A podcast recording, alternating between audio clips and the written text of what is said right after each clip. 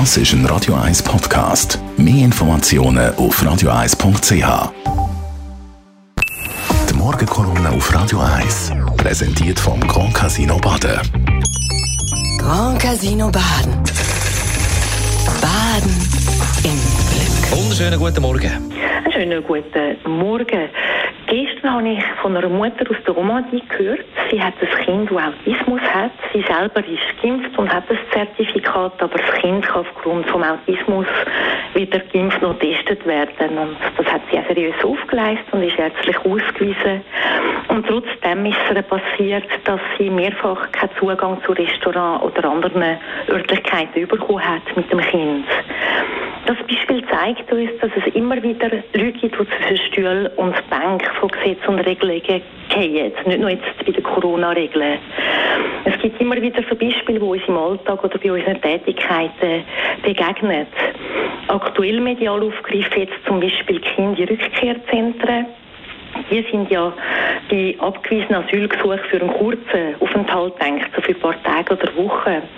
Fakt ist, dass sich aber dort Menschen manchmal mehrere Monate oder Jahre sogar aufhalten. Und wer sich mit Asylpolitik beschäftigt, weiß das. Die besonders Betroffenen in diesen Zentren sind natürlich Kinder, weil es ist überhaupt nicht für Familie und Kind eingerichtet, schon gar nicht für längere Zeit. Man sieht, dass auch das Kind eine Entwicklungsverzögerungen haben, weil sie sich zu wenig können bewegen können, weil es keine kindergerechte Umgebung ist.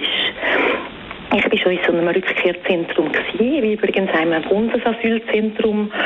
Und gemeinsam ist dort jetzt wirklich gewesen, dass es keine separate Duschen für Frauen, Kinder und Männer gibt, was dazu führt, dass Frauen und Kinder manchmal Angst haben, überhaupt duschen zu gehen. Ich konnte mit so einer Frau reden. Im Asylgesetz fehlt der Begriff vom Kindeswohl. Wie der Tagesanzeiger die Woche geschrieben hat, ist da für die Unterbringung eigentlich wie noch Empfehlung da, nämlich das Bedürfnis von Familie mit Kind nach Möglichkeit, denen soll Rechnung getragen werden. Und das stimmt halt nicht überein mit den UNO-Kinderrechtskonventionen, die die Schweiz ja ratifiziert hat.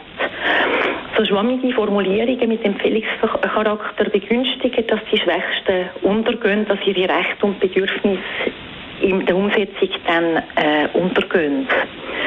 Es gibt viele Beispiele, wo genau so die verwundbarsten und schwächsten am Schluss vergessen gehen. Und das ist Grundabsicht von denen, die das Gesetz oder Bestimmungen machen.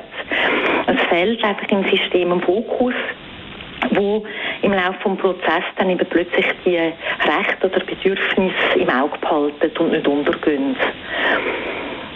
Einerseits sind wir eine Gesellschaft, die einen höheren Willen hat zur Inklusion und auch Minderheiten möchte schützen. Und bei der Umsetzung hapert es dann aber im Alltag oft regelmäßig gleich.